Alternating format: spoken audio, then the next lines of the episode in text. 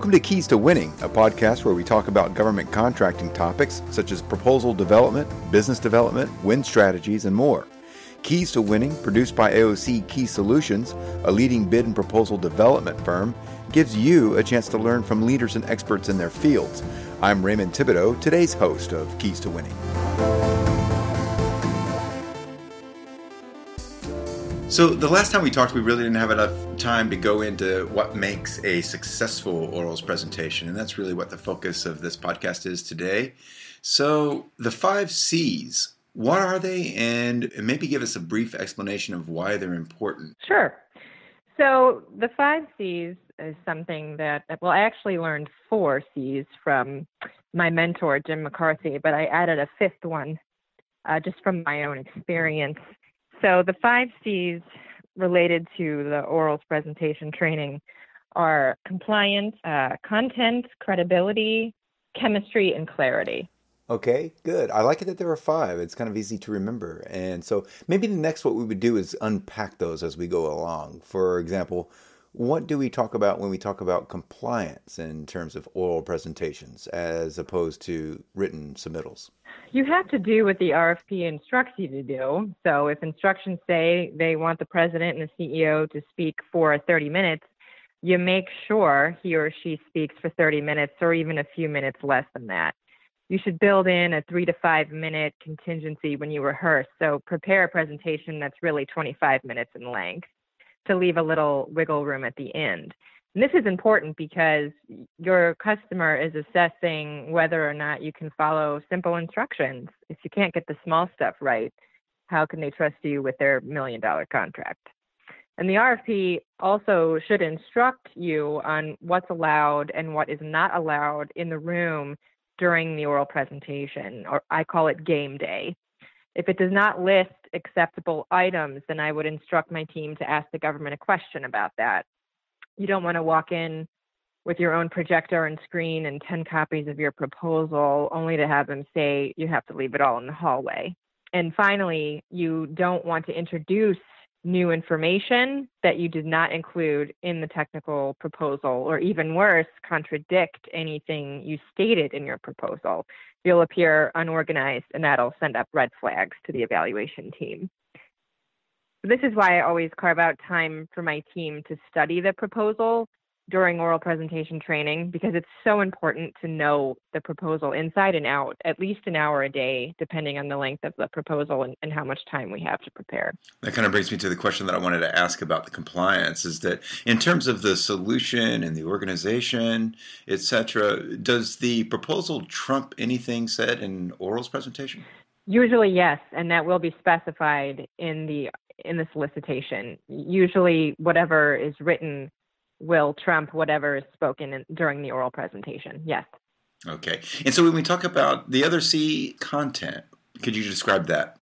Content is how to get the desired reaction of we can really rely on these people and strike a chord with the evaluators. Give them compelling reasons to select your team and use memorable graphics and charts to enhance your message. You should believe in your message and establish themes that relate to your customers' concerns. And hopefully, those are the same themes that you hit home in the proposal. So it seems that content is a way to establish what comes up as number three credibility. What do we mean by credibility in this context? Sure. Credibility is basically demonstrating a complete understanding of the requirements and a complete understanding of your solution that is hopefully explained very well in your proposal. And this is why it's so important to set aside a few hours a day to study the proposal, since oftentimes the key personnel, who are usually the required presenters, they have very little or no involvement at all in the proposal writing process. So companies usually have a separate proposal writing staff where they hire companies like KSI to come in and write the proposal for them. So key personnel very rarely play a big role in the proposal writing process. So they need to get familiar with what's in the proposal, absolutely. Credibility also means demonstrating proofs and validators that you've done this before and you've been successful. which hopefully you can pull right from the past performance volume or your key personnel resumes that are included in the proposal. Interesting. I have to ask how much time do speakers generally have to establish credibility or convey their content?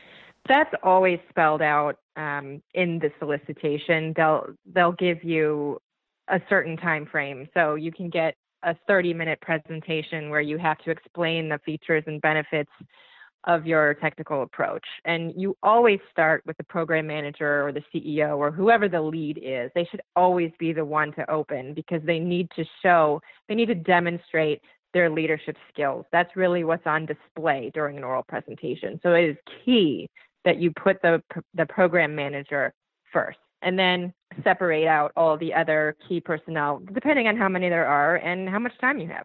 Of the three C's that we've talked about so far compliance, content, and credibility the fourth one, chemistry, seems to be a little more nuanced and probably harder for evaluators to score since it's more subjective. The fourth C is different from the others. So chemistry, chemistry is the only C that does not also apply to the written proposal because you can't create chemistry in a written document, right? So you use the time you have during an oral presentation to appear as a team a well oiled machine. You're having fun because you're doing what you love and you're very good at it. You appear easy to work with, well organized, relaxed, and likable. I cannot stress the importance of likability enough because nobody wants to work with a condescending, rude, or argumentative group of people.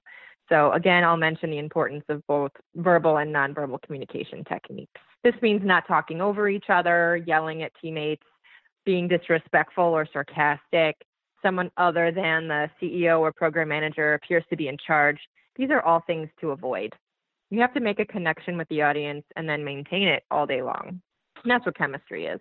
It kind of brings us back to something that we had talked about in our first interview, mm-hmm. where we had discussed the ways nonverbal communication could have an impact on your orals presentation and on the evaluator's judgment of it. Are there ways that a team can convey that they have that chemistry, even though they may or may not have worked together before? Absolutely. There are, are many nonverbal ways. Uh, you can, the way you're positioned, really, even the, the way you are seated in the room has an impact. Um, how you appear when you're sitting down at, at a table when you're not presenting? Are you paying attention? Are you fidgety? Are your eyes locked on the presenter? Because they should be. It's a sign of respect and also that you're you're a team player. You're, you're involved. You care about what the presenter is saying. I also teach um, cues where you pass on the baton, if you will, to the next presenter. So there's there's connectors there's there's right ways and wrong ways really to go from one presenter to the next to make it flow. Is it fairly obvious to an evaluation panel when the team is not really connecting?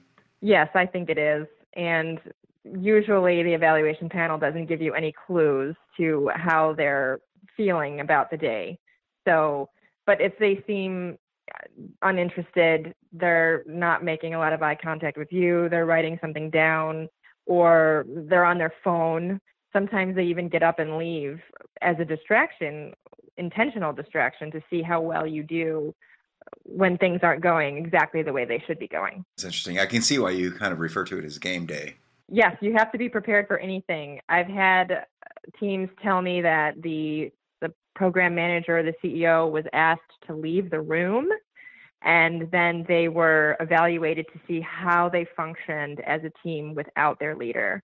And that has happened on more than one occasion. So you really have to be prepared for anything, and that's why I train for anything. And the last C that we have is clarity. So let's talk about that. Clarity is the simpler the message, the better. Don't use jargon or a ton of acronyms because the evaluation committee may not know what you're talking about, and then they'll tune you out.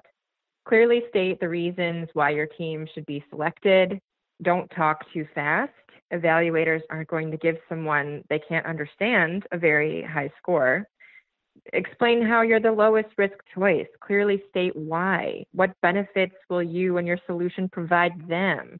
Remember that you're not just delivering, you're selling your, your technical and management approach to a government need. It, you are, in fact, salespeople at this time. So this leads me to talking about why an oral presentation is needed at all. if everything they want to know is in the proposal.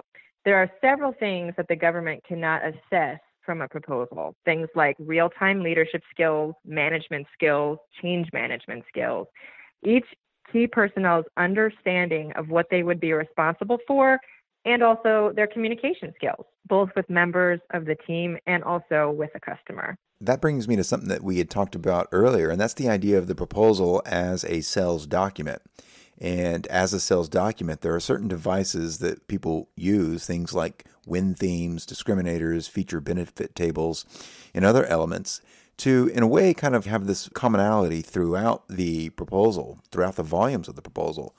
In the oral presentation, is there that same capability to kind of reinforce what makes your team the best option? Yes, they do. Depending on what kind of oral presentation you're asked to do. Usually there's a PowerPoint presentation, if you will, where you have to go over your technical approach and the benefits to the government.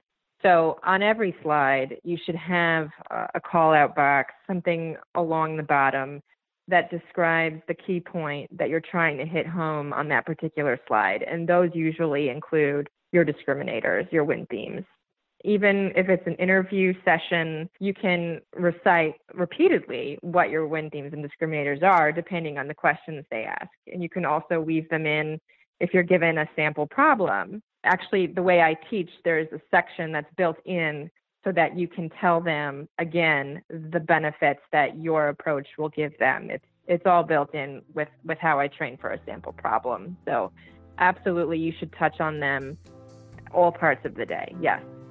And that's as good a place as any to leave off. Sarah, thank you for being on the podcast. Well, thank you for having me, Ray. I appreciate it. And we'll close there. I'm Raymond Thibodeau, and this has been Keys to Winning from AOC Key Solutions Incorporated, or KSI, a consulting firm that has helped companies across the country win billions of dollars in federal contracts. Learn more at www.aockeysolutions.com or follow us on LinkedIn. Be sure to subscribe for more podcasts in this series, and thank you for listening.